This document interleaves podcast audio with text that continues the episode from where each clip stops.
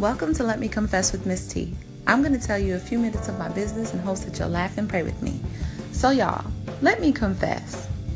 So, I have been off the anchor grid for quite some time due to some major life moves.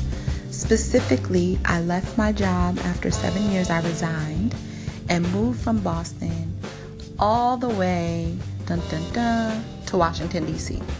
All right, so I know for most of you guys that's not a big move, but for me it's been a major move.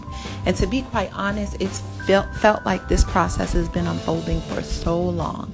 I'm technically not even in Washington DC full time until the beginning of March. But as you can imagine, being Northeast born and bred from New York to Boston and now DC, there's been a lot of different transitions internally and spiritually that I've really had to focus in on. But what I'm most excited about is the transformation that has come over my my life, my mindset. I am feeling as humbled as I can be when it comes to not being in control of the transition, but also as open as I've ever been.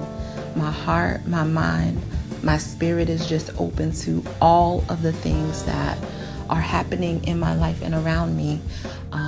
And I, I just have to honor that this process that I'm undergoing now, this transformative process where I'm seeing the fruit of my labor, is because of that labor. And so I just wanted to come on and say, What's up, Anchor fam? I hope you guys are doing well. Those of you who are following me on the Let Me Confess network, you guys have been so patient.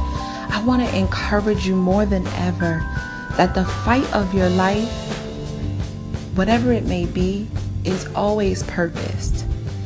Meaning, I remember the days that I cried on my bedroom floor saying, Lord, I don't know what I'm supposed to be doing. I remember when my mother passed away, suddenly feeling like, how am I going to move forward now with this, this?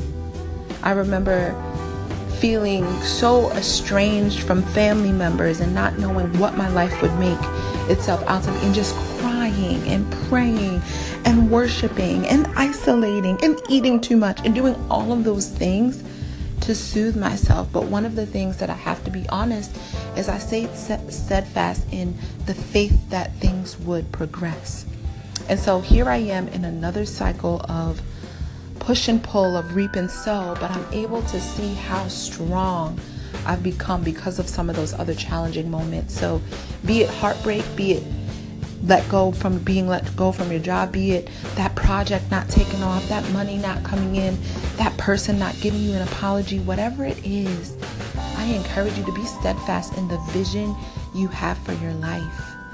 Be encouraged in knowing that sometimes the silent season or the season where things are not going the way you expect them to is because that they will go the way they're supposed to go, expected or unexpected. So I just wanted to come on after a, a long hiatus to just say what's up, to encourage you with that. I'm looking forward to sharing some of the other things I'll be unfolding through my greater platform, which is called Salt and Light. Um, but until then, guys, don't stress, confess. Later.